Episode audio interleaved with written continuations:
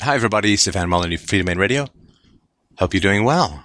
So, I wanted to talk about the manufacturing of enemies, which is a an ancient and I think fairly well known necessity for the maintenance of an oligarchical hierarchy, of a brutal hierarchy.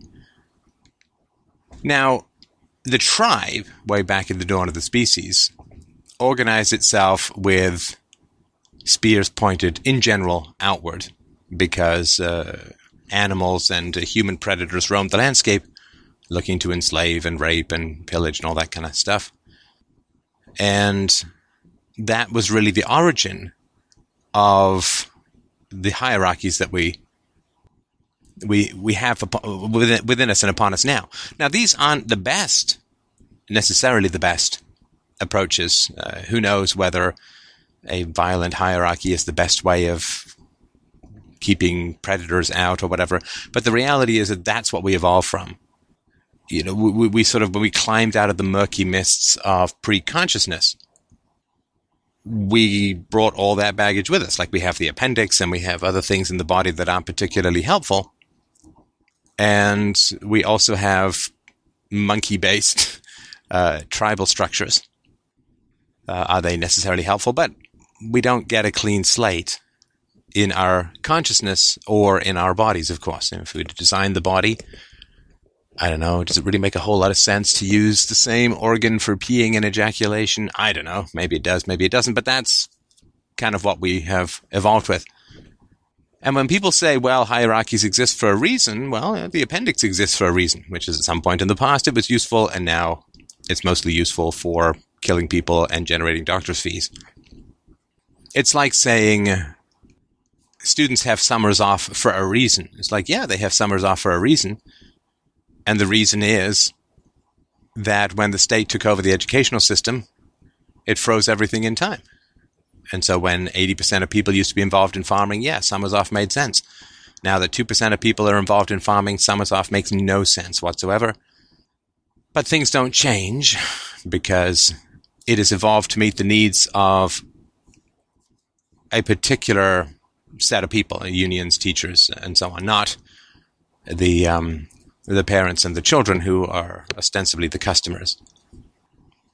So, what's interesting, I think, or what's interesting to me, hopefully it's interesting to you as well, is let's say that the sort of chief warlord, hierarchical, brutal style of indoctrination and tribalism that marked our ascent from our cousins the chimps. Let's say that was fine.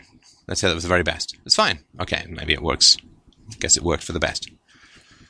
Well, a system which has developed out of legitimate threats has every incentive to make up threats when the original threats no longer manifest right? We can all we can all understand that, right? So the statist system of uh, a, a tribalism, of hierarchy, of obedience, of brutality, of child abuse, that has all arisen or evolved out of significant external threats. And it is the external threats which prop up the flag, right? Th- think of putting a giant flagpole in the ground without struts. It's going to blow over, right? You need to to anchor it, to, to put struts in it, to sink it in concrete, to, to do something which keeps it from blowing over. Otherwise, it's like um, you know, put a toothpick in a some bubble foam and blow it over, and over it goes.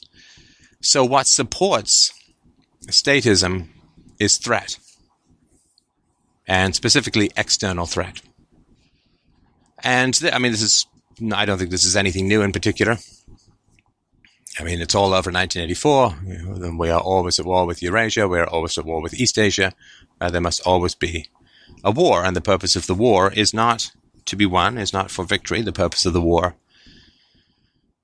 is to subjugate the citizens. The purpose of the war on terror is not to win the war on terror. You can't beat an adjective, but it is to keep the citizens in a constant state of anxiety and fear. And so the invention of enemies is the business of the state. Now, as external enemies begin to fall away, certainly as you move into cities, then you don't have to worry that much about bears in the bedroom, right? Unless you're gay, in which case it's hopefully a choice. So people in cities don't fear the saber-toothed tiger prowling just beyond the light of the campfire. And so it's a little tougher to keep that hierarchy going.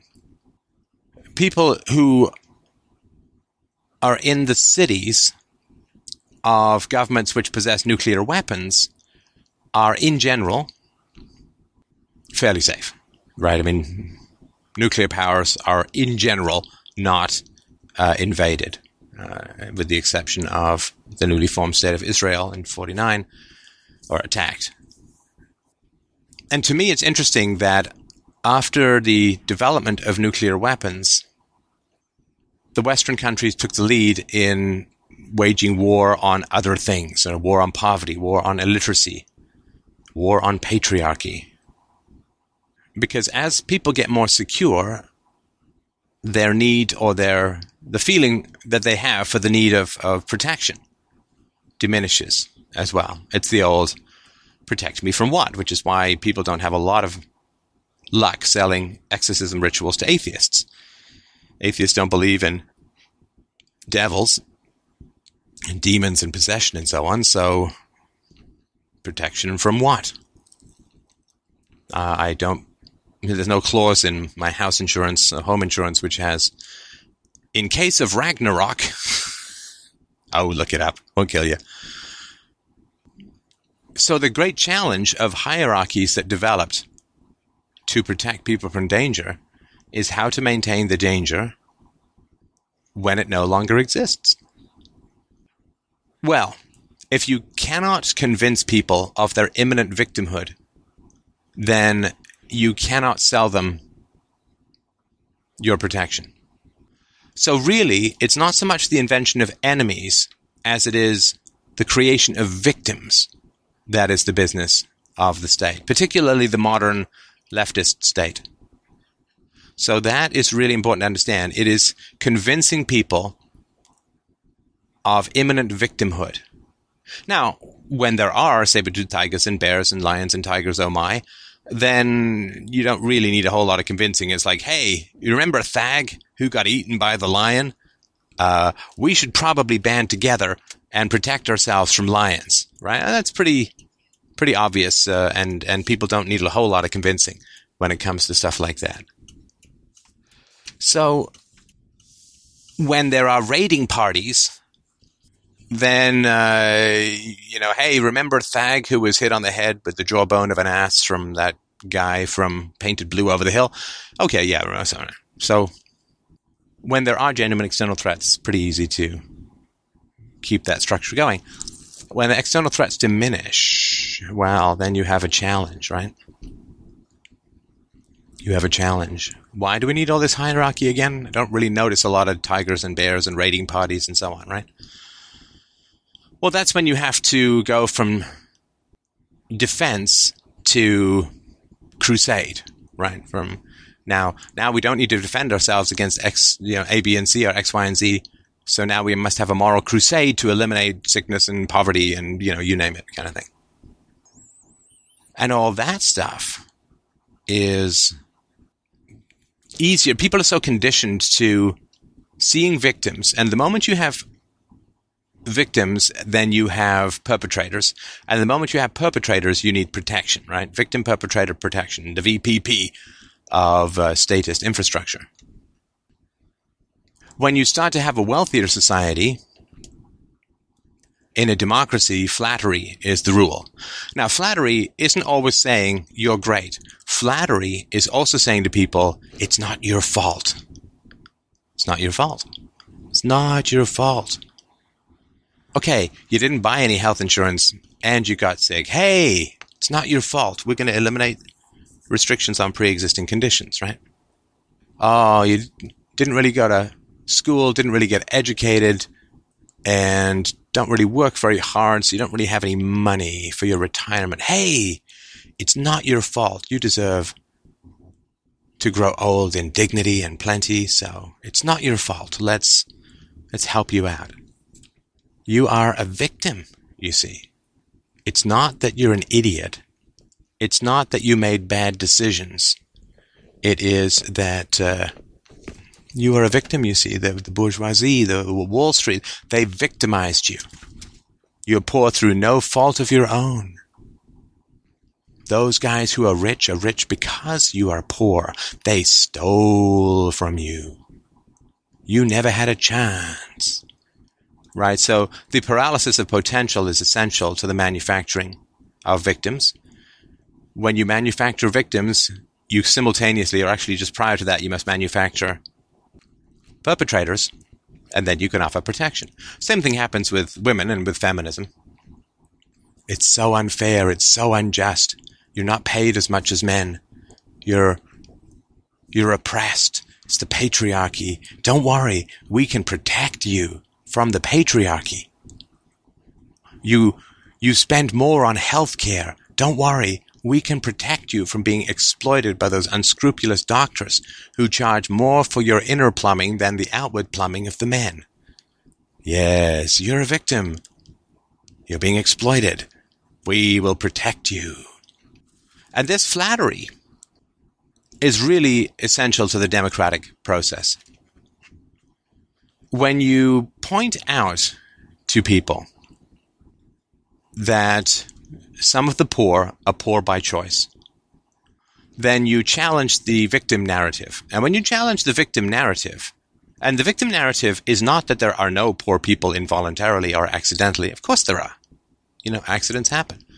Bernie Madoff makes off with your money. Your house burns down when you're on your way to mail off the insurance. I mean, things happen. You get sick uh, for something that really rare that you just didn't weren't covered for, and all these things are very uh, sad. And I have great sympathy and so on. But the narrative is the poor are victims as a whole. Uh, women are victims uh, as a whole. Uh, minorities are victims as a whole. It's all the fault of we white men in our secret handshakes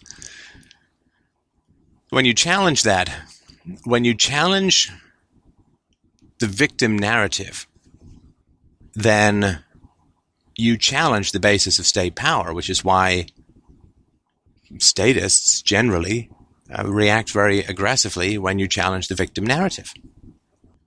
It's really tough, you know, when because the poor are the ones who benefit from the free market the most because it gives them the most opportunity, it removes the most barriers for them to uh, achieve wealth, uh, they uh, they really need the um, the free market, and they you know, tend to benefit. And the free market is great for the poor because they can charge less for labor than the rich do, right? Which is which is great for them. I mean, it's fantastic. And uh, this is one of the reasons why wealthy people really dislike the poor. I mean, I was willing to work for next to nothing when I was first an entrepreneur, and that raised my value as a co-founding member of a company. It was uh, was great. So, when you challenge victimhood, then you prick the vanity of people, and the robustness of a society is in many ways determined by its willingness to blame failure on mistakes, not accidents, but mistakes. And there's a an old demotivational poster, which is a ship sinking, and uh, on the ship sinking, it, it, underneath is written, "It could be that the sole purpose of your life is to serve as a warning to others." And I've always thought that's a really great phrase. Serve as a warning to others. Hey, remember that guy who didn't get house insurance and his house burnt down? That was terrifying. That was horrifying. We'd better go and buy some house insurance, right? Whereas if the government just rushes in and pays for stuff, then it's like, yeah, you know, I guess I could get house insurance, but who cares, right? I mean, if the government's going to go and rebuild everyone's house if there's a, a problem, then uh, forget it, right? So the scare stories of bad decisions is something that is essential for the writing of society. Now, everyone who's made those bad decisions desperately wants to avoid the consequences of those decisions, right? The guy who didn't buy house insurance and his house burnt down desperately wants some rescue from that, right? The guy who didn't buy health insurance uh, and and who then got sick uh, and is now facing huge bills. That person, uh, you know, desperately, you know, once, you know, they gambled and they lost, right? And it's more than money, right? Oh, I guess it's not just money, but more than money. It's, it's health, right? Now, in a free society, I think we'd, I mean, I certainly, I tell you, my position would be I would really have sympathy for somebody who didn't take out house insurance and whose house burnt down. But like, oh man, that's a bummer. That's why I have house insurance. Now, I recognize that this man not buying house insurance has cost me money, right? Because the fewer people who buy insurance, uh, the more it costs for other people. And because the risk doesn't get spread as much. So he's already, I've already paid for him not, not uh, having house insurance. I would be happy to, you know, give him sort of first and last month's rent if he desperately needed it in order to get a little place of his own. Would I be willing to pay off his mortgage uh, if his house burnt down the day after he bought it and he didn't have any house in, uh, fire insurance? I don't think so. I don't think so. Because you make choices and you take your consequences. Like, would I want to pay off somebody's gambling debt? if they lost their money. No, I, like I'm sorry that you're broke, and certainly I don't want you to starve. But um, no, I don't. You know, don't feel that that's important. And because that way, uh, if you if you make people uh, more comfortable with the results of their bad decisions, then you simply are going to encourage more bad decisions. And this is why charity is such a, a challenging thing. And so, really, uh, keep your eyes peeled for people who wish to turn you into a victim. Uh, they they really want to exercise primal power over you by reenacting this sort of Stone Age thing. Are lions just beyond the firelight. It's like, dude, we're at a theme park. I think it's okay, right? Uh, of course, religion does it with the devil, which is uh, where uh, you, the the enemy is is all around, is invisible, uh, can get in your head.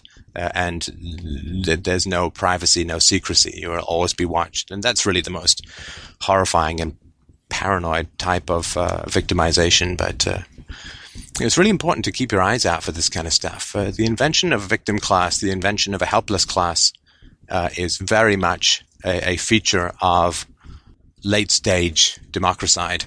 Uh, and uh, when you when you sort of look for this pattern, you will, I think, begin to see it pretty much everywhere, and see it as pretty much the basis for what goes on in politics. So, as always, thank you so much for listening fdrurl.com slash donate.